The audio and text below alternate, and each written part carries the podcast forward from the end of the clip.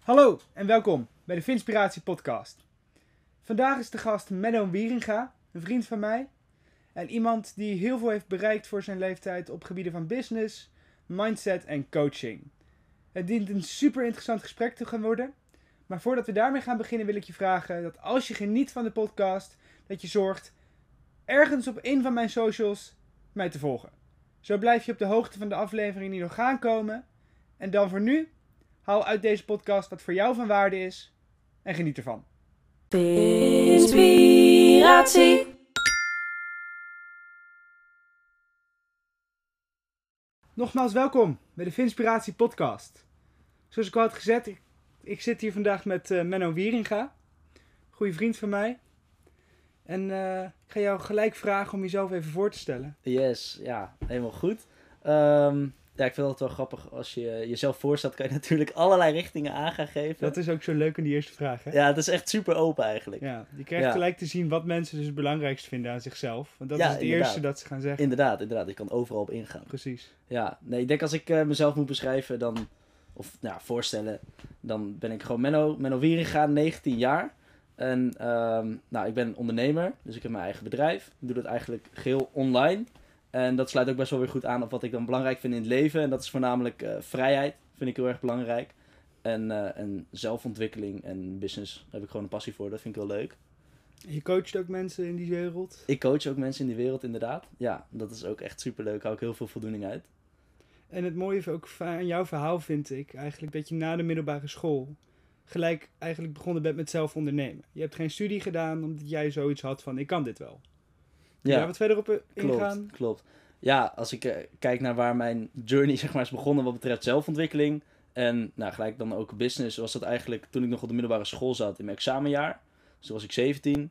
En toen eh, kwam ik eigenlijk online een cursus tegen en dat ging gewoon letterlijk over business en zelfontwikkeling. En daar ben ik toen mee aan de slag gegaan en ik merkte voor mezelf dat ik daar best wel veel uithaalde. En dat ik best wel, eh, daar best wel voldoening uit haalde, dat ik er best wel mijn ei in kwijt kon. Dus Ja. ik merkte al best wel snel van, oh, dit is wel echt mijn ding. En, En waar eh, merkte je dat aan? Dat het jouw ding was? eh, ik denk dat ik gewoon blij werd van ermee bezig zijn. En op dat stadium in mijn leven had ik dat met heel weinig dingen. Ja, nee, dat weet ik ook nog wel. ja, dat was Ja. inderdaad altijd wel een dingetje. Ja, dus En sowieso, ehm, als je op zoek bent naar iets waar jij gepassioneerd over bent, is het feit dat je er gelukkig van wordt altijd wel een seintje dat je op de goede richting zit. ja, ja en dat zeker was in het begin ook voor jou dus, als ik hem zo begrijp, de reden om ermee door te gaan. Ja, en ook wel omdat ik, ik had niet echt richting mijn leven, is niet goed waar ik heen wou. En de hele wereld van zelfontwikkeling en, en ook business en geld verdienen dan, ehm, opende heel veel mogelijkheden voor mij. Want doordat het voor mij ineens in mijn hoofd mogelijk werd om dingen voor jezelf te creëren en jezelf naar een ander niveau te brengen en daarmee eigenlijk eh, ja, jouw ideale leefsituatie te creëren. Ja. En in die wereld is het gewoon van eh, zelfontwikkeling. Jij, jij bepaalt zelf hoe je leven eruit ziet. En ineens dacht ik, oh shit, dus als ik nu mijn leven niet leuk vind, dan kan ik het letterlijk gewoon zelf creëren tot het punt waar ik het wel leuk vind. En dat was voor jou ook wel iets, omdat je natuurlijk niet helemaal lekker in je vel zat. Ik vul wat dingen in, omdat ik Menno goed ken. ja, dus ja. ehm, ik weet dat je niet zo lekker in je vel zat.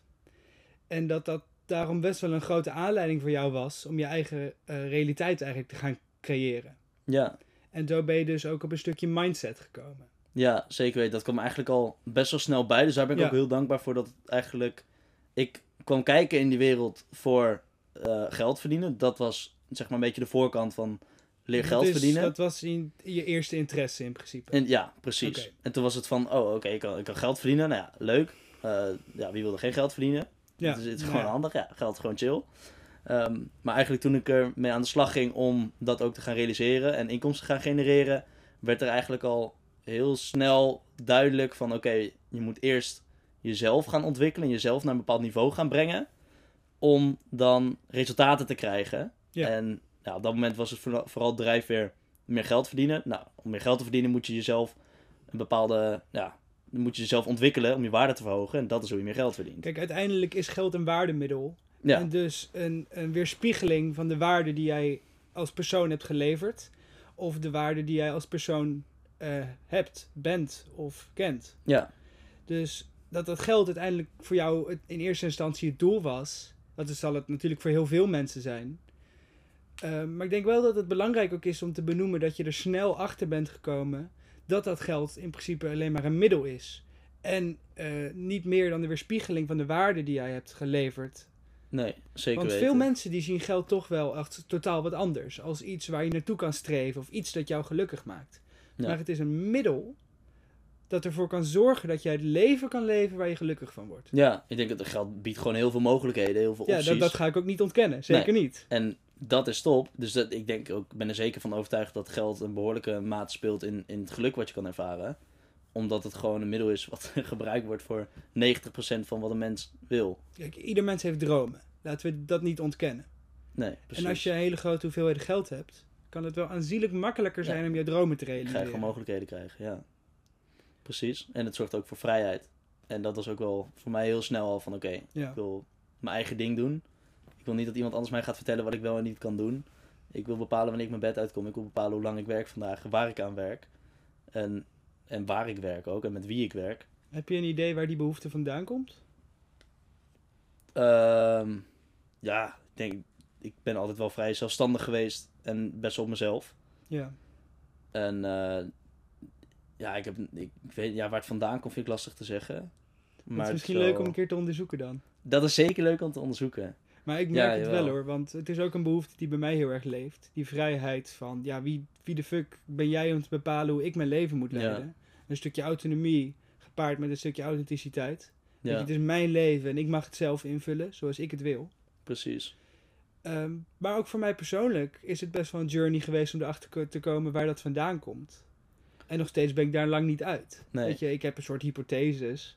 Nou, Bij jou merkt eigenlijk op dat gebied gewoon best wel hetzelfde als bij mij. Dat moment vooral op school en zo. En wordt Ja. jou natuurlijk de hele dag verteld waar jij moet zijn, op welk tijdstip. En dat je je mond moet houden, en dat je dit moet doen, dat je dat moet doen. Dat je- dit Ja. mag niet, dat mag wel. Het is natuurlijk eigenlijk gewoon een gigantisch stukje conditionering. Ja. Dat jij vanaf de, de basisschool meekrijgt. Ja, En dat woord conditionering komt heel vaak terug in de podcast. Dus ik ga er gewoon nu eventjes wat verder op in.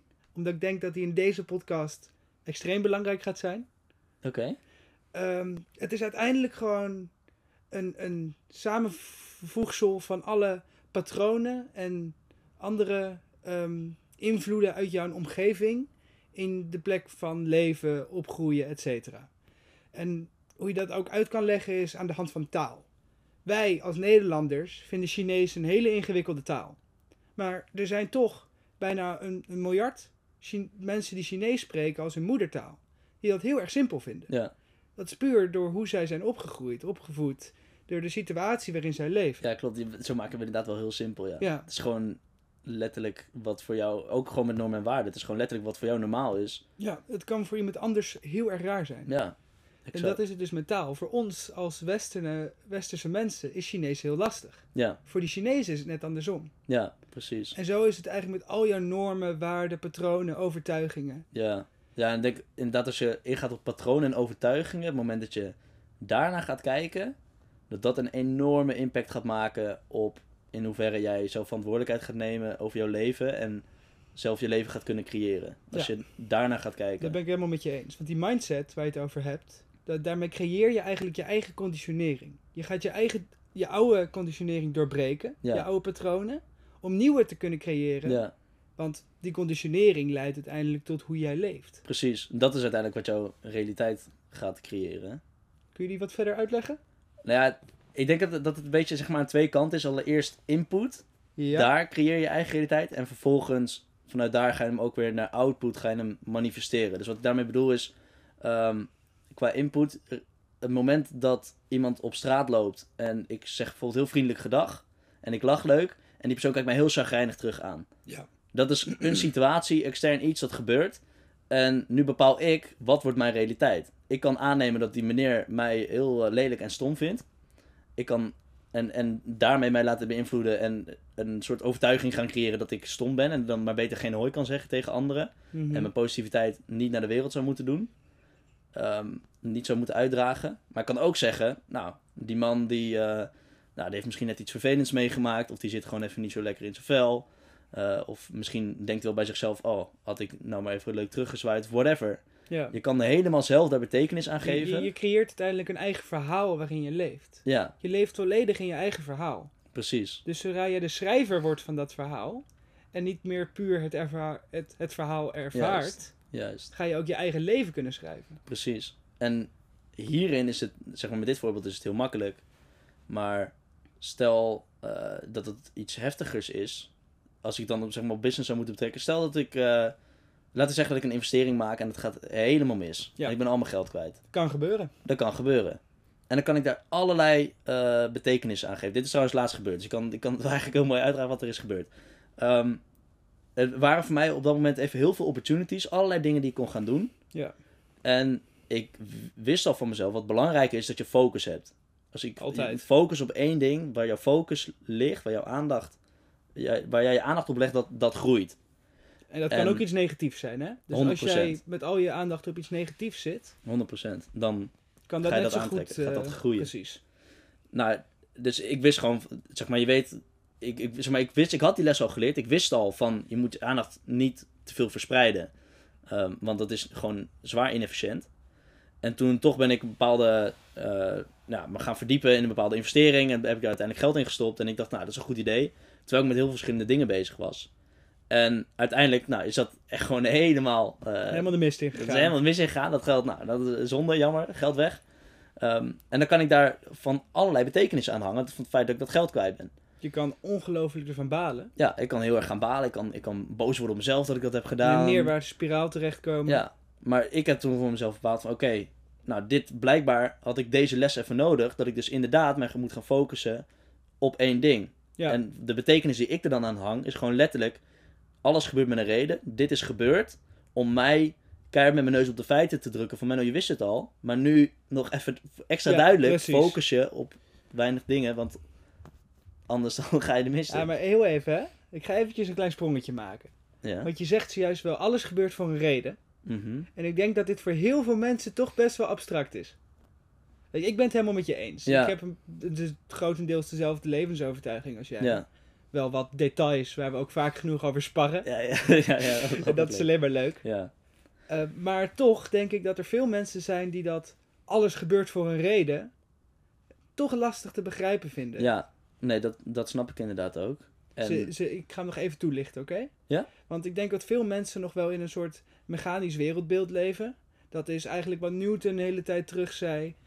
eh, over dat alles een oorzaak en een gevolg heeft. Dus eigenlijk dat wij aan, overgeleverd zijn aan natuurwetten. Mhm. In dit plaatje is een vrije wil soms zelfs moeilijk van toepassing. Want alles gebeurt door wat daar ervoor gebeurt, oorzaak, gevolg, et cetera. Ja. En daar past dit heel moeilijk in. Want dit, dit eh, lijkt wel te leiden naar een soort natuurlijke of goddelijke orde in het bestaan. ja, dat je zeg maar niet een, een keihard feitelijk verband kan Ja. leggen, dus is er geen verband. Het, het, het zou bijna dan zo, zo moeten zijn dat er een goddelijke orde in de wereld zit. En dan even terug naar de eerste aflevering. Niet God als in een mannetje op een wolk. Maar eerder God als in de natuur die overal achter schuil gaat. Ja. Ja, het dus universum als geheel. het- whatever je het wil noemen, Ja, gewoon een, een bepaald iets wat invloed heeft. Ja. Ja. Maar leg uit, hoe komt het dan dat in dit plaatje alles voor een reden gebeurt? Nou, kijk, wat het, wat het dus is, is wat ik voor mezelf heb bepaald, is gewoon letterlijk weer, creëer je eigen realiteit. Ja. En ik kan ervoor kiezen om te geloven dat dingen niet met een reden gebeuren. Kan ik, kan ik mezelf van gaan overtuigen. Ik kan allerlei dingen omheen gaan zoeken die bevestigen dat toeval bestaat en dat dingen niet voor een reden gebeuren. Mhm. Maar ik kan ook ervoor kiezen om wel aan te nemen dat alles voor een reden gebeurt. En ik heb ervoor gekozen om eh, bevestiging te gaan zoeken in dat alles voor een reden gebeurt. En waarom doe ik dat nou? Omdat dat mij helpt. Dat biedt mij namelijk iets. Want het moment dat ik zelf een reden kan geven aan bepaalde gebeurtenissen, dan ga ik dus zoeken naar, oké, wat kan ik hiervan leren? Hoe Ja. helpt mij dit? Hoe, wat is de reden? Wat probeert mij dit te vertellen? En dat helpt mij weer verder. Dus eigenlijk zeg je dat of het nou waar is of niet, Maakt niet de uit. overtuiging jou goed doet. Precies. Het is net als. Ik weet niet wat voor quote dat is, maar. Of jij nou ervan overtuigd bent dat je het wel kan, of dat je het niet kan, jij hebt altijd gelijk. En het is aan jou welke van de twee je. maken, ja. ja. Het is wel echt zo'n zo'n eh actionbord. eh Ja, ja, ja, ja. Motivational Maar hij is wel waar. Ja, het is, het is waar. Je kiest gewoon letterlijk de realiteit daarin. Dus jij kiest gewoon wat je aanneemt als waarheid. En ik ga je toch nog vragen, ook al zitten we al eh, best even in de podcast, om nog eventjes toe te lichten hoe het nou kan dat die mindset zo bepalend is voor het leven dat jij leidt. Want Ja. ik denk dat veel mensen er wel een idee van hebben, maar zullen we hem gewoon even proberen zo concreet mogelijk te maken. Hoe kan het nou dat die mindset die jij hebt ervoor zorgt dat jij betere prestaties gaat bereiken? Dat jij een leven gaat leiden dat jij veel leuker vindt? Ja, nou, als ik het heel simpel zou moeten uitleggen, is het gewoon... eh, zeg maar 90% van jouw acties, dus ik het exacte percentage weet ik niet, maar dus een groot, overgrote meerderheid van eh, alle acties die je uitvoert en alle keuzes die je maakt, is gebaseerd op jouw onderbewustzijn. En de, de gedachtepatronen die daarin, zeg maar, rondgaan. Dit is echter ook eh, neurologisch eh, Dit is gewoon waar. bewezen. Ja, want Dit jij is- denkt niet overal over na. Jij denkt niet overal over na. Dat zijn allemaal gewoontes. Dus jouw gedachtepatronen zijn ook Echt gewoontes. het over, overgrote deel van alles wat je denkt, doet en eh, Ja. bent, is onderbewust. Precies. En eigenlijk mindset is gewoon het programmeren van je onderbewustzijn. En op het moment dat jij jouw eh, onderbewustzijn gaat voeden met een mindset die jou eh, brengt naar prestaties en resultaat, dan ga je automatisch eh, anders handelen op onbewust niveau. Dus je gaat het zelf in heel veel dingen niet eens doorhebben, maar je gaat anders handelen, waardoor Ja. je andere resultaten krijgt. En ik denk dat het ook daarbij belangrijk is om te benoemen dat het niet voor iedereen eh, prestaties hoeft te zijn. Het gaat denk ik over het leven dat jij wilt leiden. Ja, 100%. Ieder individu is anders. Daarom, dus in het begin hadden we het natuurlijk over geld. Ja, Maar voor mij is nu mindset en zelfontwikkeling is niet alleen geld en business. Kijk, ik vind business doen ook gewoon heel leuk. En nou, geld vind ik ook hartstikke leuk. Dus Maar- dat zijn wel twee doelen van jou. Zo, dat zijn sowieso dingen waar ik verder in wil groeien en waar ik, wat, ik- wat ik gewoon leuk vind. Maar ik ben nu dan bijvoorbeeld ook best wel veel bezig met, met sport en mijn lichaam en gezondheid. Nou, dan vind ik het ook super leuk om daarover te leren en daar eh, in vooruit te gaan. Maar ook bijvoorbeeld ehm, zou ik ergens in de toekomst weer een keer piano willen oppakken en dat heel goed willen leren. En ook daarvoor heb je een bepaalde mindset nodig. En ook da- dat werkt hetzelfde. Ja. Kijk, even heel simpel hè. Ehm, als jij een nieuwe baan hebt. Je, je begint net ergens nieuw te werken. En dan in het begin zeg je tegen jezelf: Ik ga zorgen dat ik op tijd ben, et cetera. Weet je, en dan lukt dat ook. Want dan is het nieuw en dan is het belangrijk. En je hebt vooral in je hoofd zitten dat je op tijd moet zijn. Omdat je dat belangrijk vindt op dat Mhm. moment. Maar op het moment dat je er langer en langer werkt, wordt het minder erg om een keertje wat te laten komen. Weet je, want je werkt er al wat langer, het is wat Ja. minder nieuw, een bekende omgeving. Ja. Dus dan krijg je dat in je hoofd. Wat gaat er gebeuren? Jij staat niet meer een uur van tevoren op, maar je doet hoogst, ho- alleen de hoogst noodzakelijk- Ja, ja, ja. noodzakelijke dingen nog. Ja. En wat gebeurt er dan? Omdat dat in je hoofd zit, gaat dat in het vervolg altijd zo zijn. Ja. Dat is een heel praktisch voorbeeld eigenlijk van wat die mindset kan doen. Ja, inderdaad. Inderdaad. En wat, wat is ook wel mooi zegt, zeg maar, op het moment dat je een nieuwe baan hebt, dan ga je tegen jezelf zeggen, ik, ik, ben, ik ga zorgen dat ik elke dag op tijd kom. Ja. En dan ga je een soort van, ehm, hoe noemen we dat? Eh, Jezelf programmeren? zeg maar, mm, hoe heet dat, zeg maar, resolutions, zeg maar New Year's resolution. ja, maar- precies. Gewoon goede voornemens. ja, voornemens. Je gaat voornemens zetten dat Ja. je dat gaat doen. Maar ik denk dat je daar al een best grote fout maakt. Want dat is natuurlijk hartstikke goed en het werkt. Maar je ziet het, het werkt op korte termijn. Ja. Je houdt het een paar maanden vol. Terwijl op het moment dat jij jezelf gaat programmeren... Ik ben een persoon die altijd op tijd komt. Ik ben punctueel. Ben ik Als je dat in je onderbewustzijn gaat zetten... Dan hoef je daarna... Dan maakt geen zak uit hoe gemotiveerd je bent. Dan maakt het allemaal niet uit hoe comfortabel je bent... En dat, en dat je later zou kunnen komen. Je bent die persoon geworden die punctueel is. Die op tijd is. En dan hoef je er nul moeite meer voor te doen. En zul je Nee, altijd... precies. Want je gaat jezelf programmeren dat je het bent. Jij bent die en persoon. dat je het gaat worden. Juist. Want als je jouw mindset verandert naar ik ga dat doen, of ik ga dat worden. Dan zeg je letterlijk, ik ben het niet. Nee, precies. Dat je je ontkent dat je het bent. Precies. Ja. En dit is eigenlijk ook hetzelfde wat mantra's doen tijdens yoga, meditatie, een beetje in de spirituele wereld. Je hebt mantra's van ik ben geaard, ik ben liefde, weet je wel, al die ik ben, Ja. dit. Dat is precies wat, ook wat je doet. Je programmeert jouw mindset Precies. om die overtuiging Ja. eh, aan te nemen. Je moet letterlijk eerst het worden in je hoofd. En dan ga je de realiteit. Dus dat zeg maar van de realiteit creëren van binnen naar buiten. Is je wordt het eerst in je hoofd.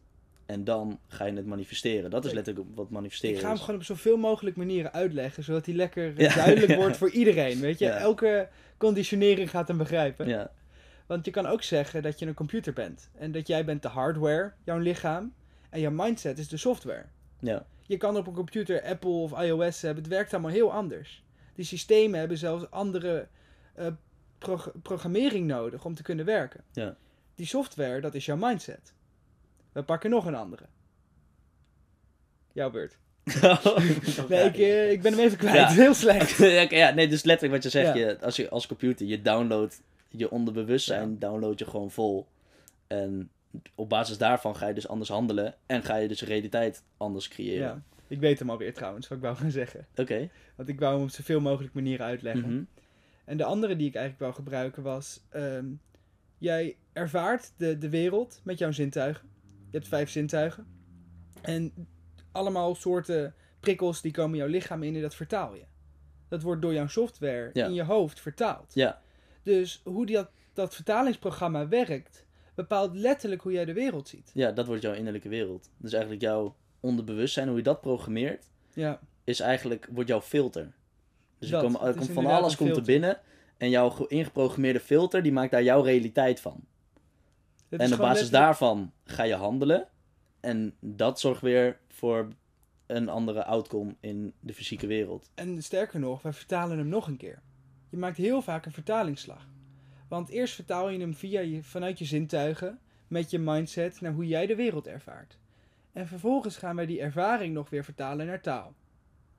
Ja, Dus als je echt mensen Klopt, wil ja. begrijpen, en dat haakt ook weer terug op die conditionering, die woorden spelen daar zo'n grote rol in. ja, klopt. Klopt, want inderdaad om jezelf ook te begrijpen. Als jij nadenkt, denk je na in woorden. Precies. Dat is, dus je moet hem inderdaad vertalen. Je moet het onder woorden brengen om het te kunnen En begrijpen. die woorden hebben natuurlijk een bepaalde lading. Ja. En als jij die lading steeds maar weer naar jezelf herhaalt, dan gaat dat op alle niveaus, van mindset tot energetisch niveau, tot op cel, eh, celniveau, ga je daar gewoon op mee resoneren. Ja, inderdaad. En om daarop in te haken, nog een manier waarop het eigenlijk werkt. Want zeg maar, ik zie het eigenlijk op het hele manifesteren mindset werkt eigenlijk op twee manieren. Is dus één, je, eh, je gaat letterlijk gewoon zeg maar heel simpel concreet.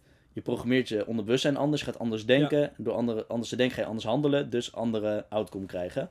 Maar ook door jezelf anders te programmeren en anders te denken, gaan eh, jouw vibraties die je uitstraalt, Ja, hier heb ik het inderdaad in de eerste podcast met Josh ook over Precies. gehad. Ja, letterlijk alles is, het is gewoon heel simpel gezegd, alles bestaat uit trillingen. Ja. En uit energie. En als jij jouw trilling verandert, dan, Dan ga je eh, andere butterfly effect, weet je, dan gaan Ja. de trillingen om jou heen ook mee veranderen. Ja. En wat ik daarvoor voor mezelf heb gemerkt, is dat op het moment dat ik op energetisch niveau echt veel wil manifesteren en dingen ineens wil gaan aantrekken, dat ik heel erg moet zitten in een staat van vertrouwen. Ja, ik, Dus het ik wist dat je dit vertrouwen ging maken. is daarin zo belangrijk dat jij vertrouwt dat je het al hebt, vertrouwt dat het komt, vertrouwt dat er genoeg is, dat er overvloed is. Maar ook het vertrouwen dat het zo werkt. Ja, ja, 100%. Want we maken wel stappen nu in de kwantumfysica om dit te bewijzen. En eh, het wordt ook wel steeds sterker. Eh, maar echt een hard bewijs hiervoor is er niet. Daar ga ik ook niet omheen. Nee, Wat ik wel weet, is dat het voor heel veel mensen werkt. het werkt. En dat Dat- als jij in vertrouwen gaat leven en vertrouwen hebt voor het feit dat wat jij wil ook te bereiken is. Dat wat jij wil ook naar je toe zal komen. Want heel simpel, als jij een nieuwe business start of je, gaat, je, je wil een grote verandering in je leven aanbrengen, moet je ook de juiste mensen ontmoeten. Je moet het, Ja, de juiste gebeurtenissen moeten op je pad komen. ja de puzzelstukjes moeten gewoon op een gegeven moment. Dus als jij een hele heftige keuze maakt door te stoppen met je baan of te stoppen met je opleiding, dan moet je ook het vertrouwen hebben Ja.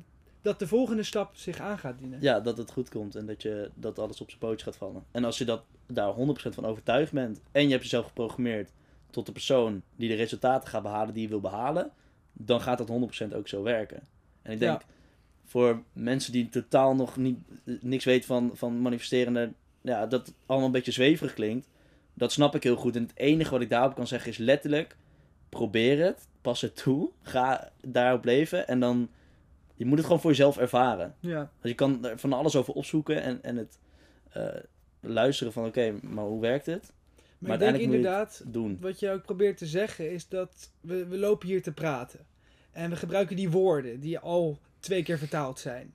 Ja, Dus mensen die gaan het nooit helemaal kunnen begrijpen. nee, je begrijpt het pas als je het ervaart. Je moet het echt gaan ervaren.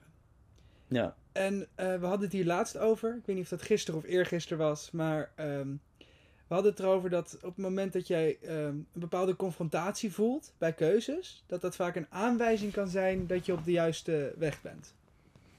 wat als je een confrontatie Als voelt je, een bij, eh, eh, als je een keuze wil maken en dat voelt confronterend. Als het een Oh ja, ja. Als, er- als, er als er een bepaalde weerstand ontstaat ja. en het wordt oncomfortabel, dat het 9 van de 10 keer, ja, 100%. Wat gewoon dat zijn gewoon van die... Uiteindelijk denk ik wat, wat voor succes gaat zorgen. En succes kan zijn... eh, maakt zeg maar geen zak uit wat het is. Maar gewoon letterlijk jouw doelen behalen. Ja. En creëren, jouw droomleven creëren, laten we dat zeggen.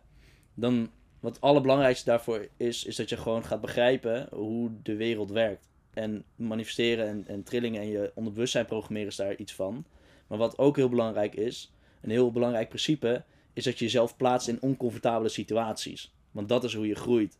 En de eenvoudigste manier hoe ik dat kan, kan eh, uitleggen, en waar je het ook terugziet, dat je gelijk weet van oké, dit is wat hij bedoelt, is in de sportschool. Wat je doet Ja. is, je plaatst jezelf onder weerstand. Het is oncomfortabel, 100%. Volgens heb je spierpijn. En wat gebeurt er? Jouw spier groeit, letterlijk. Ja, precies. Letterlijk, het groeit. En dat is op, op elk gebied. Ja, daar- maar dat, dat- daar ben ik het ook wel helemaal mee eens hoor. Want de mens is natuurlijk ook wel zo, zit zo in elkaar dat we graag in onze comfortzone blijven. Ja. Je ziet het aan iedereen eigenlijk om je heen. Als je een nieuwe stap moet maken in jouw leven, dat is spannend. Want ja, je, hebt, je hebt een bepaalde zekerheid opgebouwd in je huidige baan of op je, op je huidige studie of iets. En als je een nieuwe stap moet gaan zetten, dat is oncomfortabel. moet je je losmaken Ja. van die zekerheid. Ja, Waarom is dat confrontabel, co- confronterend? Omdat je je los moet maken van je, van je comfortabele bubbel. ja, het wordt onzeker. Onzekerheid is sowieso iets waar we als mensen gewoon wel bang voor zijn. Ja. En ik denk wel dat het inderdaad daardoor een bepaalde aanwijzing kan zijn. Wil je hiermee bezig gaan? Ga op zoek naar situaties waarin je eigenlijk bepaalde weerstand ervaart, maar juist van binnen. Weet je wel? Van, Ja. Weet je, van weerstand van buiten is een heel ander verhaal. Want de maatschappij is een heel eh, systeem dat tegen jou kan werken in bepaalde situaties. Ook met je mee kan werken, of Ja. course. Ehm, maar als jij van binnen weerstand ervaart, door, weet ik het, bijvoorbeeld je bent bang om een, iets te doen, maar je wil het wel heel graag. Ja, dat is een aanwijzing om het toch te gaan doen. Ja, ja dan, ga je, eh, dan ga je gewoon het, het, eh, dan ga je het conflict krijgen in je hoofd tussen wat, wat ik dan zou noemen de higher self en de lower self. Ja. Of je kan het de duivel en God noemen, whatever je het wil noemen. Eh eh weet ik veel, grote Menno, kleine Menno. Kan je ervan maken, daar maak je iets leuks van. Ehm, maar er komt dan een stemmetje in je hoofd en die gaat jou vertellen. Die gaat jou allerlei redenen vertellen waarom je het niet hoeft te doen. Waarom het beter is om het niet te doen. En dat het ook goed is om het niet te doen. Eh, en dat het prima is om comfortabel te zijn. En die gaat het helemaal voor je justifyen dat het oké is om comfortabel te blijven. Ja. En Ik zie dat eigenlijk zo dat ehm, als je echt, echt doorgaat met een bepaalde persoonlijke ontwikkeling, dan zul je uiteindelijk op een ego-death uitkomen. Ego-death. Want het ego is uiteindelijk iets heel erg aards. Het is een, een systeem dat wij gebruiken om hier mens te kunnen zijn op aarde. Mhm. En het is hartstikke goed. We hebben het nodig hier. We mogen het hier gebruiken. Maar de realisatie dat ons ego niet is wie wij zijn, vindt het ego niet leuk. Nee, Het ego wil de baas blijven. ja. Jouw mind is ook een product van het ego. Dus zie het ego niet als iets slechts, maar als ehm, ja, de persoonlijkheid die wij, die wij lenen om hier op aarde te kunnen functioneren. Want jij bent je ziel, maar jij hebt een lichaam nodig en je hebt een mind nodig. ja. Dat is allemaal je ego. Dat heb je nodig om hier, hier te zijn. Maar dat wil graag het gevoel hebben dat het de baas is. ja dat komt Dus zodra jij ehm, Maar zie jij zeg maar de, de soort van de lower self en het stemmetje wat jou vertelt dat je comfortabel moet blijven, zie je dat zeg maar, Dat is hetzelfde het als je ego. Ja, want ik denk dat het ego ehm, bang is om, om eigenlijk te ontwikkelen. Tot een bepaalde hoogte. Omdat het graag in, in controle wil blijven. Als jij je bewustzijn gaat ontwikkelen, als jij je persoonlijk gaat ontwikkelen, dan ga jij op een gegeven moment doorhebben dat jij je ego niet bent. Nee. En dat wil je ego niet. Maar ik denk dat ook, want zeg maar, ik zie dat wel als verschillende dingen. Oké. Want ik denk dat jouw ego ook juist een hele grote tool is om dat stemmetje wat jou comfortabel probeert te houden te verslaan. Want laten we, ehm, weet ik veel, sport noemen of zo. Mhm. Stel, ik wil graag een, een, eh, een marathon rennen. Nou, dan is daarvan een grote reden dat ik dat zou willen doen, is omdat je een bepaalde erkenning krijgt. Omdat je ego voedt. Ja. Van, hey, ik heb een marathon gerend. Maar om dat te kunnen bereiken, ja, moet je toch wel, weet ik veel hoe vaak per week, en dan moet je, dan moet je gaan rennen. En dat is oncomfortabel. Daar moet je gaan groeien. Je moet jouw eh, s- spieren gaan trainen. Je moet sterker worden. Je uithoudingsvermogen moet groeien, moet sterker worden. En om dat te laten groeien, moet je telkens in een oncomfort- oncomfortabele situatie zijn. Dus ja, stel dat jij om 6 uur 's ochtends gaat hardlopen, dat is oncomfortabel. Maar de reden dat je het toch doet, is omdat eh, je uiteindelijk jouw, een deel van de motivatie om het toch te doen, is jouw ego. Om die uiteindelijk te kunnen voelen van, hé, hey, ik heb dit gedaan. Ik heb dit neergezet. Snap wat ik bedoel? Ik snap wat je bedoelt. En ik ga eventjes terugnemen wat ik net zei. Ik geloof wel in wat ik zei over het ego. Ja, Maar ik geloof inderdaad niet dat het ego dat stemmetje is. Nee, dus wat je zei inderdaad over het ego 100%, ben ik het 100% mee eens. Oké, ehm, wij zijn terug na een kleine pauze. De camera kan maar een half uur opnemen. En daar zaten we aan. Eh, we hadden het net over het stemmetje van je ego, higher self, lower self. Ja. En ik was net teruggekomen op wat ik eerder zei. Dat ik denk dat dat lower self stemmetje eigenlijk hetzelfde stemmetje is als je ego. Dat, dat denk ik inderdaad niet. Ik denk wel dat er... Ik ga er even wat op verder. Mhm. Ik denk eigenlijk dat er heel veel verschillende stemmetjes zijn in je hoofd. Die allemaal van verschillende bronnen afkomstig zijn. En allemaal verschillende eh waardes hebben waar ze eigenlijk voor vechten. Je hebt natuurlijk als mens heel veel verschillende waardes. En je kan zelf bepalen waar, welke leef ik na en welke niet. Kan ook voor conflicten zorgen in jezelf. Bijvoorbeeld als zekerheid een bepaalde waarde is die jij nastreeft. Ik wil graag zekerheid in mijn leven. Maar tegelijkertijd wil ik ook persoonlijke groei of vrijheid. Ja, dat gaat niet altijd even goed samen. Nee. En dan kunnen er dus verschillende stemmetjes zijn in jouw hoofd die een beetje aan het struggelen zijn tegen elkaar. Ja, ja oké. Nou, als, het, als, zeg maar, als je dat voorbeeld pakt, dan zou ik dus voor mezelf eh, het stemmetje wat mij probeert te overtuigen om zekerheid te zoeken, Mhm. zou ik dan schalen onder lower self. Ja, Want die weerhoudt mij van mm, eh, ja, meer kunnen ervaren op de wereld, risico's nemen, vrijheid pakken. ja dan ga je Die bijna een stukje daarvan. zingeving toe. Want het weerhoudt jou van wat jij wil doen in dit leven. Ja, van wat, wat ik belangrijk vind. Precies. Dus ja, je kan wel zeggen dat, dat je het belangrijk vindt om comfortabel te zijn. Ja, Maar ik denk dat je, dat je, eh, dat je dan gewoon jouw lower self laat spreken. Want comfortabel zijn, ja, dat, dat brengt je in mijn ogen gewoon niet zo heel veel in het leven. nee, ik denk ook... Kijk, we leven natuurlijk in een, in een duale wereld. Weet je, er is goed en slecht. Ja. En je gaat dit leven niet kunnen leiden zonder te lijden. Nee. Je gaat hier op aarde lijden. En dan heb je eigenlijk twee keuzes. Ga ik dat lijden eh, accepteren of ga ik het ten alle tijden proberen te voorkomen? Dan ben je namelijk eigenlijk jezelf aan het vastbouwen in een soort veilige bubbel. Waarin je eigenlijk het leven niet meer kan ervaren. Je Nee, ontneemt dat, jezelf het is dat je leven. lijden. Ja. Dat is het ding. En dan leid je nog steeds. Ja, precies. Dus dat is een beetje het ding. Op het moment dat je dat beseft, dan kan je dus ook gaan begrijpen dat jij letterlijk je, jouw struggle kan kiezen. Ja, en dan kies ik toch liever voor een struggle die me iets oplevert. Ja, Die momenten waar ik eh, confrontatie ervaar. Want ik weet dat ik daarvan groei. ja, precies. En dan kan je ook voldoening halen uit, eh, uit het oncomfortabele. Omdat je weet dat dat jou meer brengt. Dus als je bijvoorbeeld kijkt naar jouw lichaam. ehm, om bijvoorbeeld gezond te eten, goed te slapen, je ritmes vast te houden en eh, voldoende beweging te krijgen. Nou, dan zul je wat oncomfortabele momenten gaan ervaren. Maar dat zorgt. Dus dan is dat je lijden. En dat brengt jou vervolgens wel weer heel veel. Maar je kan er ook voor kiezen van, nou, ik ga dat oncomfortabele niet opzoeken. Dus daar hoef ik niet te lijden. Maar ja, wat gebeurt er dan? Wordt, dan ga je pijntjes krijgen en dan word je ongezond. Dan krijg je minder energie. En dan wordt dat je lijden. Dus je, En uiteindelijk denk ik ook dat hetzelfde principe zich ehm, toont in een stukje traumaverwerking. Want als jij bepaalde trauma's hebt of emotionele patronen die niet verwerkt zijn, en je gaat ze verwerken, je gaat ze aankijken, dat is niet fijn. nee. Weet je, het is kloten, want je moet in één keer aankijken wat je destijds niet hebt durven aankijken. Ja. En dat is kloten. Maar tegelijkertijd voel ik wel op zo'n moment, als ik in zo'n helingsproces zit, van ja, dit gaat me wel iets opleveren. Ja, dan heb je Vaak, die vaak heb ik letterlijk een, of een spiegelmomentje, of ik word wakker en ik denk, ja, dit was hem. Weet je, ik voel dan gewoon opluchting. Ja, Of tijdens een familieopstelling, of wanneer, wanneer dat moment ook is, dat verschilt. Maar er komt zo'n moment van opluchting, van ik heb het aangekeken, ik snap het nu. ja, En dan ben je er doorheen.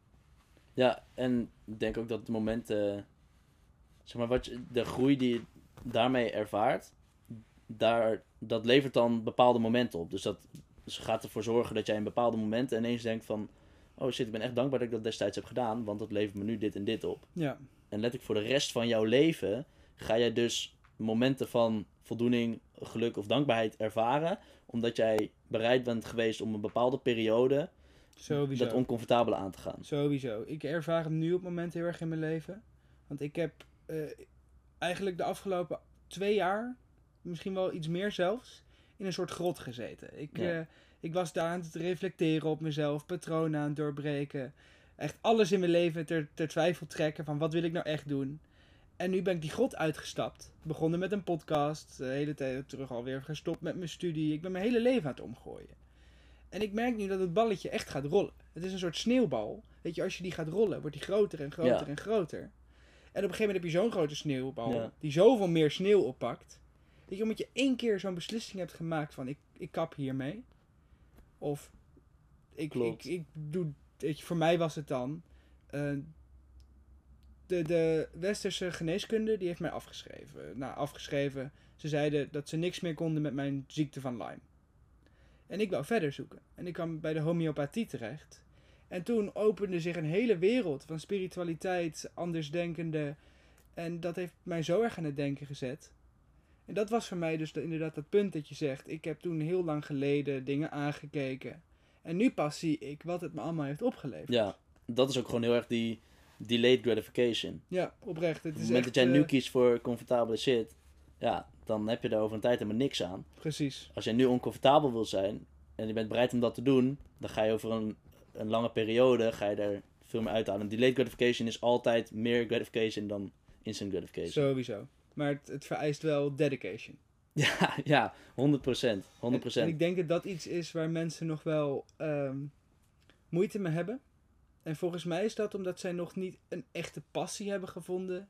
Of echt weten wat hun zingeving is in het leven. Dat zou kunnen. Waar ze het voor doen. Ik denk ook dat, om even die sneeuwballen weer bij te Ja. halen, het moment dat jij begint met jezelf in oncomfortabele situaties plaatsen, en dat kan nogmaals op allerlei vlakken in het Mhm. leven zijn. Dus het kan zijn business waardoor je uiteindelijk meer geld gaat verdienen. Het kan zijn ehm, gezondheid waardoor je een gezonder lichaam gaat hebben. Het kan zijn emotionele groei waardoor je het leven Ja, veel helderder kan ervaren. Het kan van alles zijn.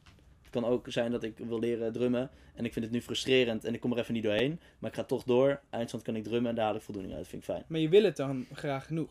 Ja, Dat is uiteindelijk de doorslaggevende factor. Ja, maar op het moment dat jij heel bewust gaat, zeg maar dat je door hebt van oké, ik ga nu door iets oncomfortabels heen.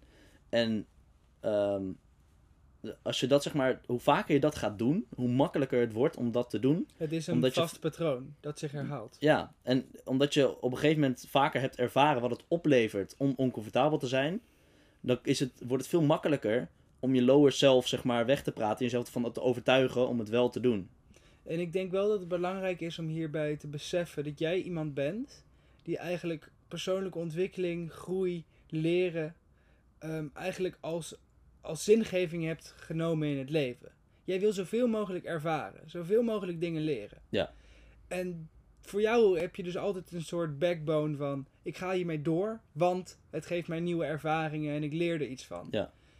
Ik denk ook dat er een hele hoop mensen zijn die, zo, die gewoon een echte passie hebben. Weet je, en ze willen gewoon daar volledig voor gaan. Of ze willen gewoon eigenlijk huisje, boompje, beestje. En Ja. weet je, je hebt allemaal verschillende opvattingen hierin. Ja. Dus voor jou. Iedereen wil gewoon wat anders. En ik denk, ik, ik deel hem grotendeels, hè. Ik wil graag ook zoveel mogelijk kennis en ervaringen opdoen. Dus daarin zitten we wel op één lijn. Maar ik denk ook dat er heel veel mensen zijn die deze keuzes rondom persoonlijke ontwikkeling heel lastig kunnen maken. Omdat ze misschien nog niet hebben gevonden waar ze zo graag voor willen gaan. Bij ons is die duidelijk. Weet je, wij willen zoveel mogelijk Ja. leren en ervaren. Ik ben het 100% met je eens dat het moment dat je dat gevonden hebt, dat het makkelijker wordt om dat te doen. Mhm. Maar het moment dat, dat, jou, dat jij zegt van ik heb mijn passie nog niet gevonden, ik weet niet wat ik echt wil in het leven. Als dat jouw reden wordt, als dat zeg maar gaat fungeren als een soort excuus om dingen niet te doen. Nee, tuurlijk. ga je keihard tuurlijk, tuurlijk. Daar ben ik het volledig met je mee Op, eens hoor. op dat moment, als je niet weet wat je wil doen in het leven, nou, dan weet ik wel wat jij wil doen in het leven. Namelijk vinden wat jij wil doen in het leven. tuurlijk. En om daar te komen, zul je dingen moeten proberen. Zul je ook oncomfortabele situaties op moeten zoeken. En daar, daarin ben ik het volledig met je eens. Dat ga ik, ik ga ook niet ontkennen dat je in elke situatie van je leven kan groeien, die stappen kan nemen en jezelf kan ontwikkelen naar Ja. waar je naartoe wilt. En eigenlijk, er is nooit een excuus om het niet te doen. Nee, nou mensen zijn wel heel goed in wel excuses verzinnen. Tuurlijk, tuurlijk. Het is alleen meer dat ik eh, ehm, in mezelf even aan het kijken ben, hoe kan het dat, dat mensen het eigenlijk zo, zo makkelijk afschuiven? En ik denk dat dat komt, want ik, ik herken hem bij mezelf. Weet je, ik wou mezelf wel ontwikkelen en ik was wel bezig met mezelf. Maar toen ik in één keer had gevonden wat ik wilde gaan doen, ging alles, toen, toen was mijn motivatie echt door de roof. Weet je, toen, toen Ja. ik er volledig voor gaan. Ja, En ik denk ook dat precies wat jij zegt, mensen die, die wachten een beetje af. Zo van, wanneer komt het nou? Ja. Wanneer vind ik wat ik wil doen? ja. ja Dat- klopt. Ik heb dat zelf in het begin ook gehad. Ik wist dat ik een business wou doen. Ik wist dat ik die vrijheid wou behalen.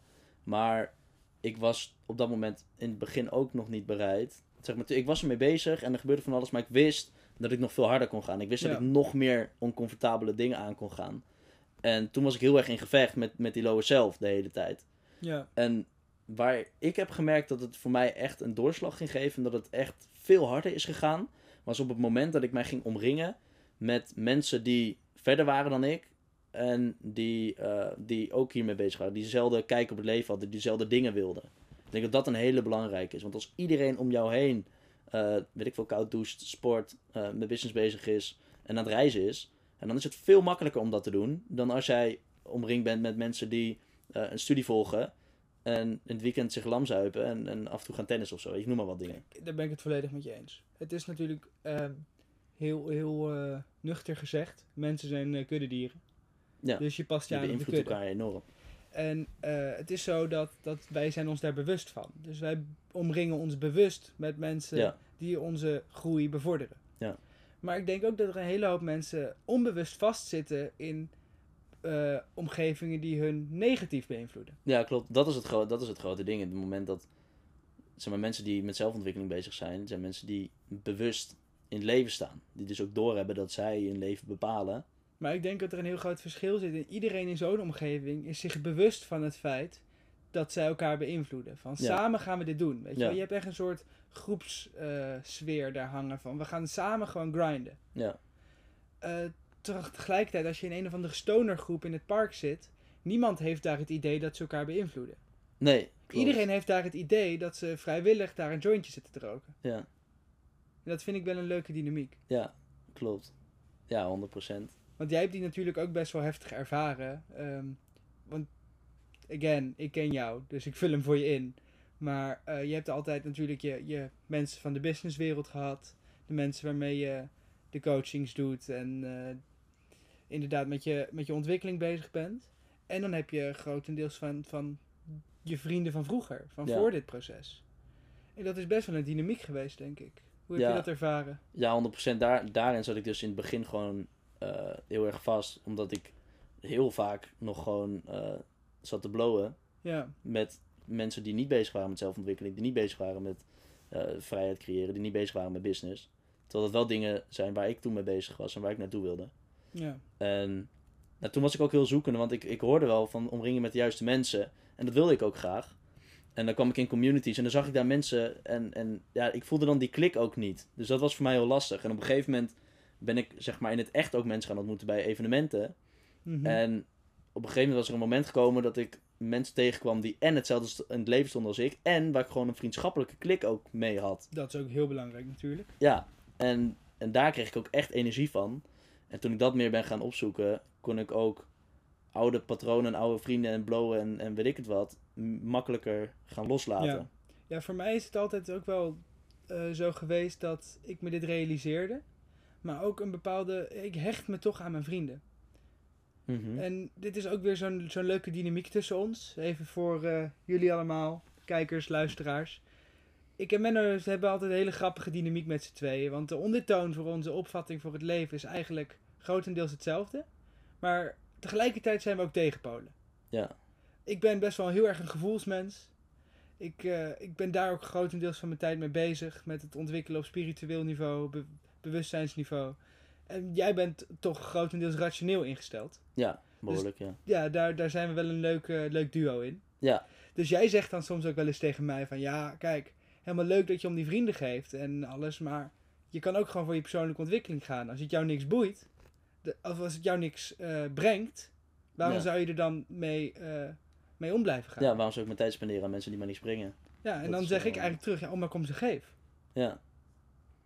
Ja, inderdaad. Ja, Ja, en dat Ja. is altijd wel een leuke dynamiek tussen ons. ja zeker weten. waar ik wel in denk dat wij daar samen een balans in kunnen brengen. Ja, zeker. Daarom ben ik ook blij dat we nog steeds met elkaar eh, veel contact hebben. Omdat 100 we gewoon heel veel van elkaar kunnen leren op, op verschillende gebieden daarmee. Maar inderdaad, ik hoor wat je zegt, want dat, dat was ook in het begin gewoon voor mij heel moeilijk. Want ik vond het gewoon heel fijn om met die vrienden tijd te spenderen. En het, die mensen, die brachten en brengen mij nog steeds wel iets in het leven. Plezier. Ja, plezier, ontspanning, kan- Verbondenheid. verbondenheid. En ik, ik heb daar wel een bepaald gevoel bij. En dus daarom is het lastig om los te laten. Ik bedoel, als ze mij niks brengen... Kijk, op business-wise, ontwikkeling-wise... eh, op dat moment brachten ze me niks. En ik heb jou toen ook wel eh, aanzienlijk minder gezien. En de rest van de groep ook. Ja, En je hebt ook wel eens tegen ons uitgesproken van... Ja, jullie zitten alleen maar te blowen en te doen. Ik hoef hier niet meer bij te zijn. ja, ja, op een gegeven moment was dat, werd dat wel steeds sterker inderdaad. Of in ieder geval dat ik wel voor mezelf besloot van... Nou, nu, nu even niet. Nu ga ik Ja. vanavond gewoon eh, aan het werk en niet... En ik Ja. geef je daar groot gelijk in natuurlijk. Ja, Dat, je, dat, dat zijn voor jou de doelen die je destijds had gesteld. ja. Maar En alleen maar respect dat je daar ook gewoon bij bent gebleven. Nee, ik denk dat dat ook wel een grote factor is van het behalen of het creëren van je droomleven. Is dat je bereid moet zijn om soms dingen op te geven. Op dat moment wou ik gewoon heel graag de bepaalde succes halen in business. Ja. Op dat moment wou ik gewoon bepaalde bedragen verdienen en wilde ik gewoon een bepaalde vrijheid creëren. En dat was gewoon heel belangrijk. En dan moet je bereid zijn om tijdelijk, dat, dat vind ik wel belangrijk, om tijdelijk andere factoren in je leven even op te geven. Dus Ja. misschien iets minder te sporten en meer te werken. Iets minder met, met vrienden en familie bezig te zijn en iets meer te werken. Maar het is wel heel belangrijk om die balans te bewaren. Want het is ook makkelijk om door te slaan. Ja, ja, en ik ben daar best wel extreem in. Want ik ga dan ook over een tijdje ga ik naar Bali. Ja, dan ga je denk ik gewoon niet veel van me horen. Want Nee. ik ga gewoon drie maanden lang En dan ben je echt drie maanden aan het grinden. Ja, precies. En dan geef ik daarvoor van alles op. Maar ik heb wel voor mezelf heel duidelijk van... Ik weet dat ik bepaalde sacrifices maak. Ja, maar, Maar, je ik weet ook, dat, dat het is drie maanden. En dan kom ik terug naar Nederland. En dan gaan we een festivaletje pakken. En dan zijn mijn vrienden er weer. En dan ben ik er weer. En dan heb ik gewoon nou, een bepaalde groei doorgemaakt. Bepaalde dingen weer behaald. En dan kan ik weer op andere facetten van mijn leven gaan, gaan focussen. Ja, ik vind het wel grappig, want ik zit natuurlijk in een, in een soort gelijk proces, maar ik geef er heel anders vorm aan. Ik ben ook op zoek naar een bepaalde balans, want ik wil natuurlijk ook bezig met een leven vormgeven, Mhm. creëren. Dat is echt het proces waar ik nu in zit. Vandaar dat ik begonnen ben met de podcast en ik heb andere ehm, ja, processen lopen, Ja, projecten lopen. Maar tegelijkertijd wil ik mijn vrienden blijven zien. En ik ben inderdaad wat, wat, wat minder ehm, extreem daarin dan jij. Ik ga niet zeggen, nou ik ga nu drie maanden straight daarvoor mhm. ik probeer eerder in mijn dagelijks leven een soort van balans te vinden. Dat ik dus echt wel gewoon tegelijkertijd en met mijn vrienden kan zijn. En gewoon plezier kan hebben. ja, Kan ontspannen. En dat ik ook echt wel bezig kan zijn. ja. Ja, ik ben ervan overtuigd zeg maar, dat dat werkt. Dat Ja. kan. Ehm, en ik ben er wel van overtuigd dat het moment dat jij keihard en zeg maar, extremer, hoe extremer je erin staat, hoe extremer je resultaten ook zullen worden in, in kortere tijd. Ja, En dan is het voor jezelf, ben ik bereid om die dingen op te geven en om door die zure appel heen te bijten om die resultaten te behalen. En dat is, zeg maar, die overtuiging komt ook niet zomaar uit de lucht vallen. Dat is omdat als ik kijk naar mensen die extreme successen behalen, op wat voor vlak dan ook, Mhm. dan zijn dat mensen die extreem veel hebben opgegeven en extreem, tot, gewoon tot in extreme werken en tot ik- in extreme zichzelf pushen om dat te doen. Maar denk je ook niet dat dat ehm, best wel des- destructief kan zijn? Ik denk dat het heel gevaarlijk is. Ja. Zeker. Al helemaal. Kijk, wat je natuurlijk veel ziet. Of ja, veel. Ik weet niet veel. Maar wat je, wat je voorbij ziet komen is dat mensen ehm, tot in de extreme voor geld gaan. Ja, En, en denken dat dat alles is. En eh, op een bepaald punt dan komt er ineens wat meer tijd vrij. Er is misschien wat minder te doen op businessgebied. En dan heeft iemand 20, 30 jaar zitten grinden. Maar eigenlijk geen vrienden meer. Misschien geen liefdesleven. Niet echt relaties. Spiritueel niet ontwikkeld. ehm, is een dikke papzak geworden. En heeft een enorme bankrekening. ja en die gaat dan dan kijken naar het leven. En die denkt, waar de fuck ben ik mee En dat bezig? is ook wel iets waar wij heel vaak gesprekken over hebben gehad. Dat, Ja. eh, dat ik je echt soms dus even bij het jasje roep van Menno. Ben je ook wel met de andere kant bezig? Ja, Eh, want ja, ik zie ook dat je echt wel gewoon voor, voor, voor die ontwikkeling gaat. En wat ik heel mooi vind, is zeker de laatste tijd, zie ik je ook echt de tijd en de ruimte nemen om wat meer met je bewustzijn bezig te zijn, met je spiritualiteit. Omdat je ook wat doorhebt van die, die financiële groei en die ervaringen die ik beleef, die zijn mij niks waard als ik ze niet emotioneel kan ervaren. Klopt, ja, dat is inderdaad iets wat ik echt de afgelopen weken gewoon heel erg gaan beseffen. Is dat ehm, emotionele groei gewoon heel veel kan brengen. Ja, Dus daar ben ik eh, wel veel mee bezig geweest. En eigenlijk op dit gewoon nu dagelijks ook best wel veel mee bezig. Ehm, en ja, dan geef ik daar ook wat dingen voor op. Dus dan Ja. ga ik ook iets minder mensen zien, iets meer naar mezelf. Even wat business dingen heel even voor me uitschuiven. Ehm, en dan daarvoor ruimte maken. maar ik En- denk wel dat veel mensen in de businesswereld en zeker in de financiële wereld dat besef nog niet allemaal hebben. Nee, nee, zeker weten.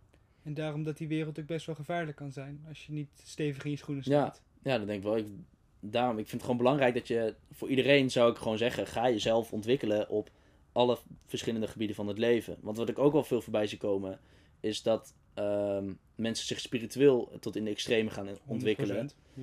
En, en dan, eh, ja, ook Ja, gewoon heel veel missen. Ja, in de fysieke wereld niks voor elkaar krijgen. Nee, en eh, wat het dan is, is dat dan krijg je vaak een beetje van, oh, ik ben spiritueel en ik heb dat niet nodig. En die, die gaan dan ehm, heel erg justifyen dat geld bijvoorbeeld niet belangrijk is. Of dat, eh, dat dat soort dingen niet belangrijk zijn. Of dat ervaringen niet belangrijk zijn, want alles is binnen. Ja, dat is, dat is leuk. Zo. En dan kan je je bent wel hier op aarde. Ja, en je kan jezelf daar helemaal in herspoelen en daarvan overtuigen.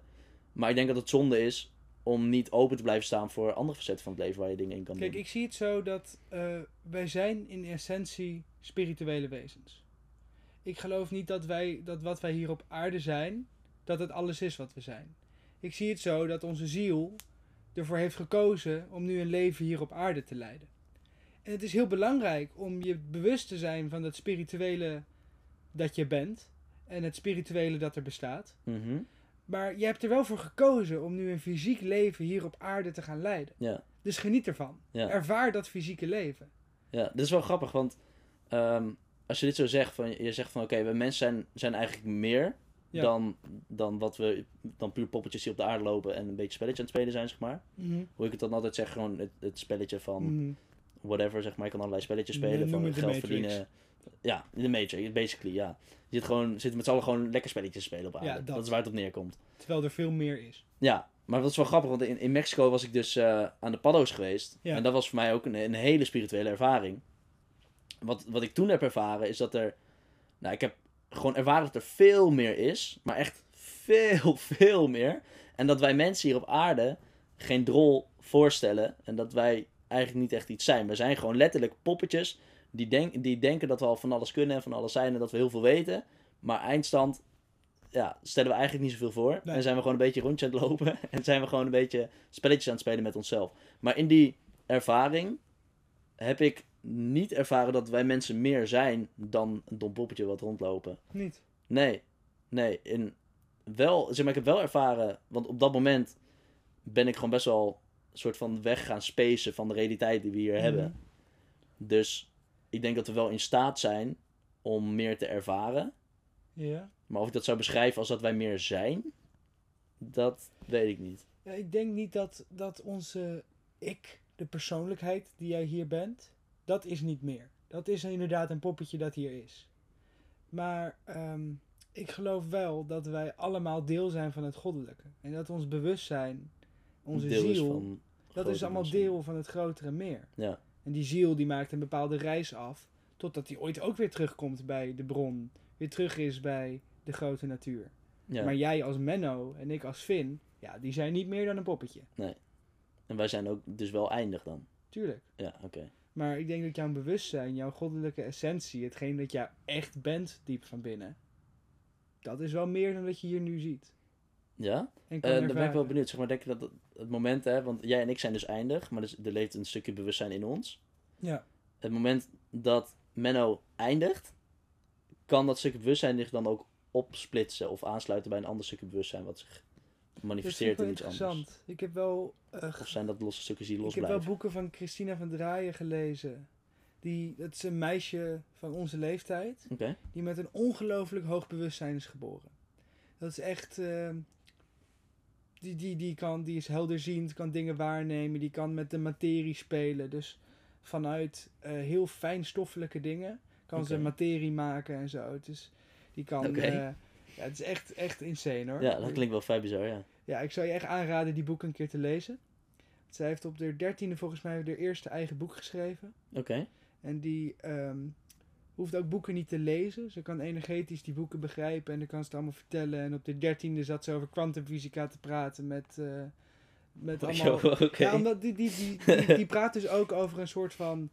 ehm, ja, een soort veld dat wij als mensen creëren met, on, met ja, onze trillingsfrequenties. Mhm. Maar alle kennis die wij als mensen hebben, die kun je eigenlijk gewoon zo uit de lucht pikken. Als je je er maar op afstemt. Dus die innerlijke wijsheid. Als je gewoon op je intuïtie bent afgestemd, jij, jij weet wat het is. Diep van binnen zit alles bij jou.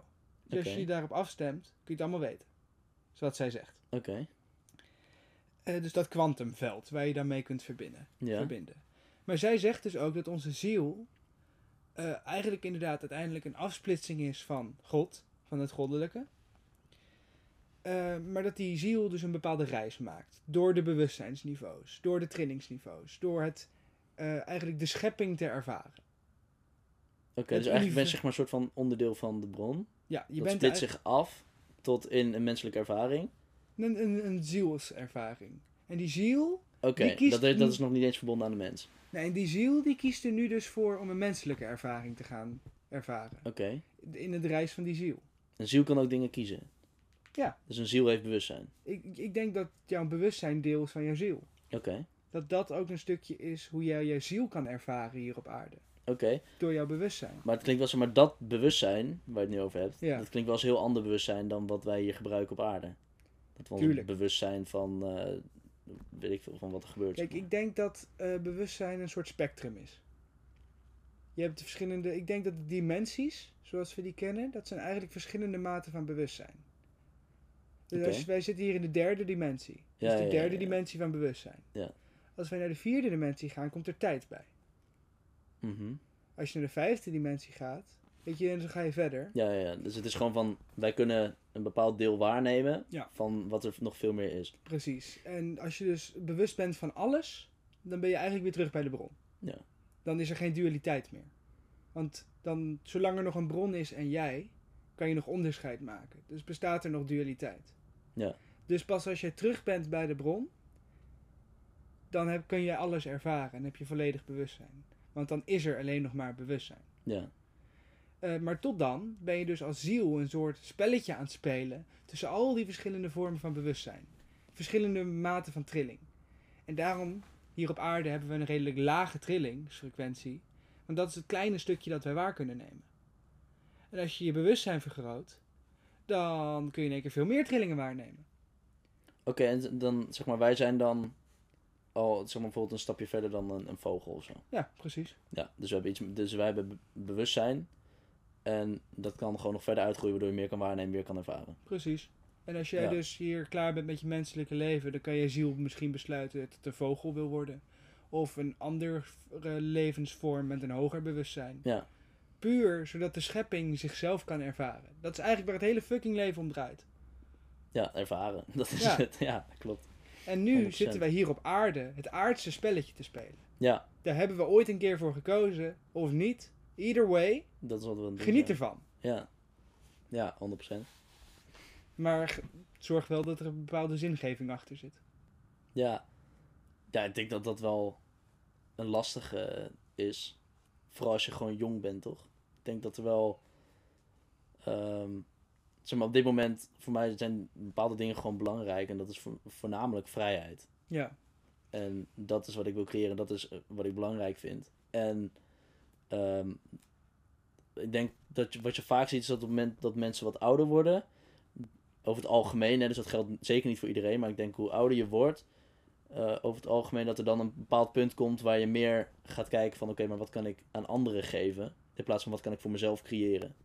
En dat, denk op ben moment, ik 100% met je eens. en hoe ouder je, zeg maar, hoe meer jij gaat kijken naar wat kan ik anderen geven, ik denk dat je dan een hele andere zingeving gaat krijgen in het leven. Ik zeg ook echt niet dat, dat de zingeving iets vasts is. Dat is heel fluïde. Mhm. Elk moment in je leven heb je een andere zingeving. Ja, 100%.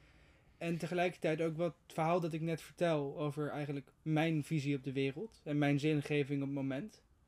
Ik zeg niet dat dit de waarheid is. Of dat ik dit voor altijd zo zal zien. Nee, Dit is hoe ik het nu zie. ja, Misschien leer ik nog wat nieuws en verander ik mijn hele visie. ja, Ik sta open voor alles, juist omdat ik het wil ervaren. Ja. Maar wat ik eerder bedoel is dat ik heb ervaren, zijn we weer, dat, dat het eh, lastig is als je geen zingeving hebt. Als je niet weet waar je het voor doet. Ja, nee, dat is 100% waar. Als je... Ja, ik denk dat veel mensen denken dat ze weten waar ze naar op zoek zijn. En als ze het dan hebben, dat ze erachter komen dat ze geen flauw idee hebben Ja, wat ze nou aan het doen zijn. Ja. En Maar- dat is ook wel een beetje wat, wat ik de laatste tijd ook wel ervaar. Ja, dat zie ik ook wel aan je, ja. Ja, is dat ik gewoon eh, toch wel ben gaan streven naar iets. En dat ik nu op het punt kom dat, dat, dat ik die situatie wel voor mezelf heb gecreëerd. Dat ik nu denk van oké, ja. En nu? Ja. En eh, we zaten alweer aan een half uur.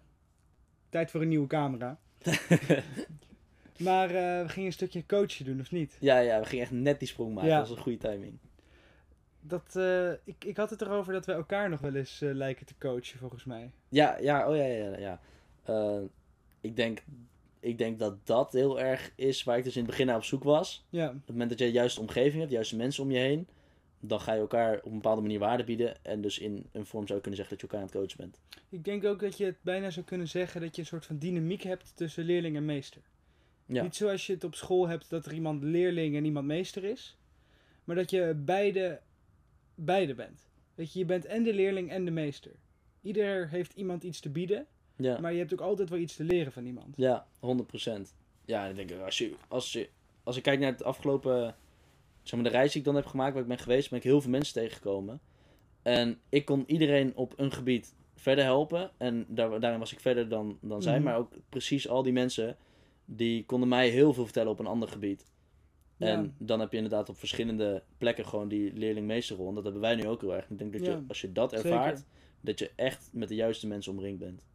Ja, en dat is ook uiteindelijk wel een beetje het doel van mijn podcast. Ik wil niet iemand zijn die simpelweg mensen interviewt. Ik wil echt juist deze dynamiek van de leerling en de meester aan de kaart proberen te stellen. Dat, Ja, dat ik dingetjes vertel aan iemand waar iemand iets van opsteekt. En ook dat ik lekker zit te luisteren.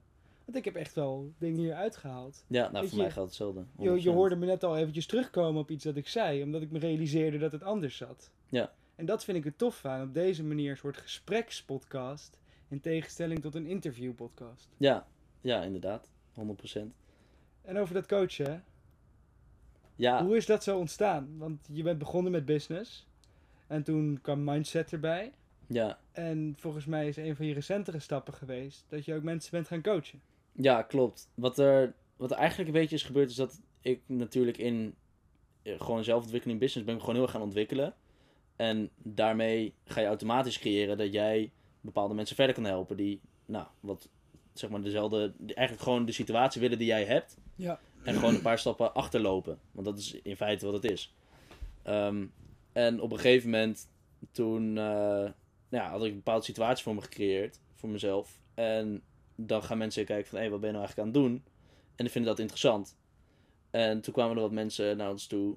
En ons dan zeg ik, zeg maar, dan heb ik het over mij, mijn businesspartner Ole. En die kwamen naar ons toe en zeiden van, goh, hoe heb je dat gedaan? Eh, ik vind het interessant, kan je mij dat ook leren? En in het begin hebben we dat eigenlijk best wel afgehouden in verband met een stukje focus. Dat we zeiden van, nou, we willen gewoon op ons eigen ding focussen en we zijn geen coach en dat gaan we niet doen. Ja. Eh, tot op een bepaald moment dat wij toch hebben gezegd van, nou, oké, laten we gewoon eh, twee mensen daarmee gaan helpen. Dus dat leek ons erg leuk. En toen hebben we dat gedaan. En nou, dat ging dan voornamelijk over het stukje business zelf.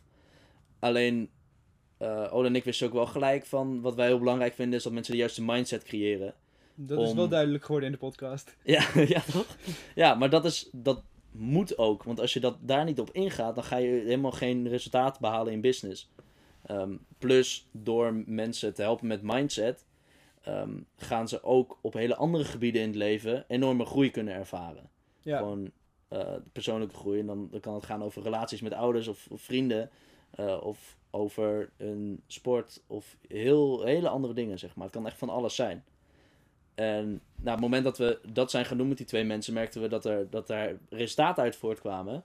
En dat er ehm, dat, dat dat gewoon heel veel voldoening gaf op het moment dat zij resultaten gingen halen op businessvlak. En dat we veel dankbaarheid van hen terugkregen. Van, goh, ik ben En zo... dat in combinatie blij. met het animo dat jullie al hadden gekregen van tevoren. Ja, precies. Dus dit, dit is al best een tijd terug dat we die, die eerste mensen zijn gaan helpen. Dat is denk ik al ruim een half jaar geleden. En op een gegeven moment zat ik met Ole in eh, Valencia. En daar waren we gewoon echt flink aan het werken.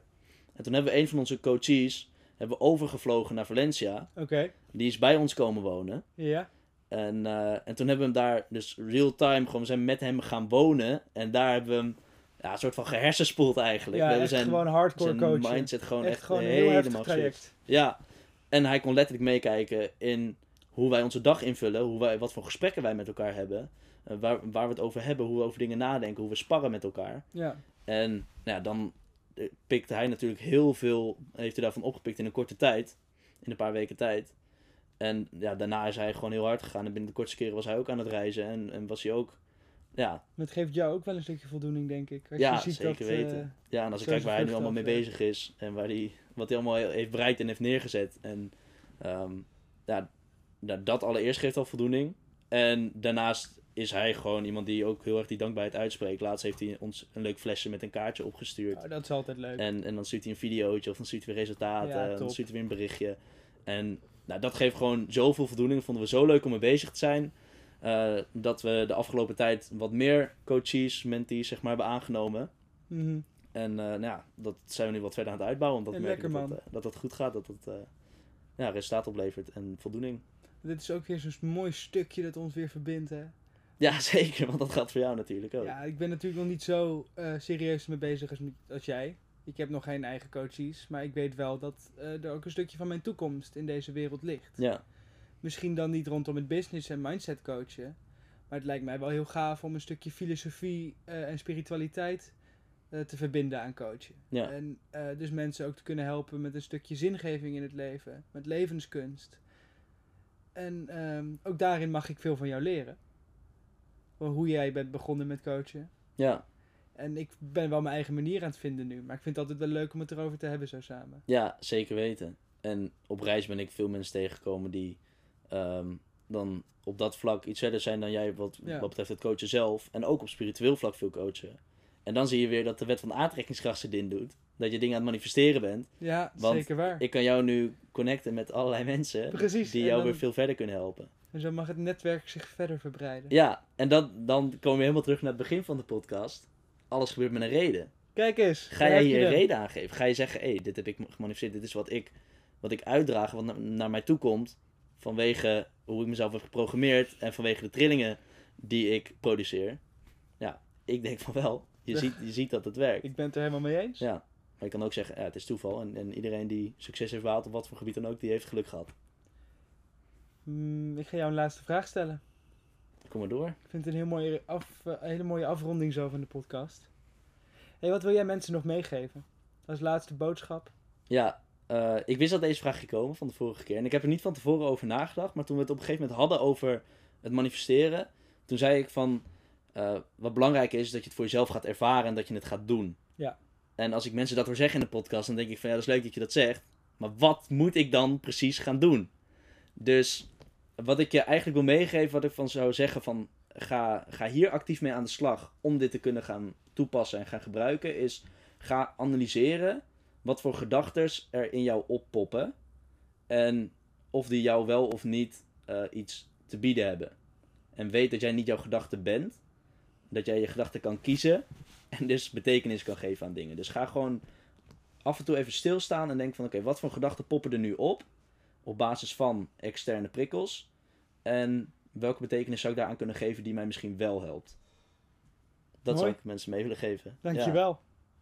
En dan eh, zeg ik tot de volgende podcast, Menno. Ja, Het is niet de eerste keer dat je hier zit. En ook niet de laatste. Alright, ja, nee, ik vond het tof om hier te zijn, man. Dankjewel. Alright, Echt een goed gesprek gehad. zekers. En voor Tot dan. jullie, bedankt voor het kijken. En ik zie jullie bij de volgende keer. Piratie.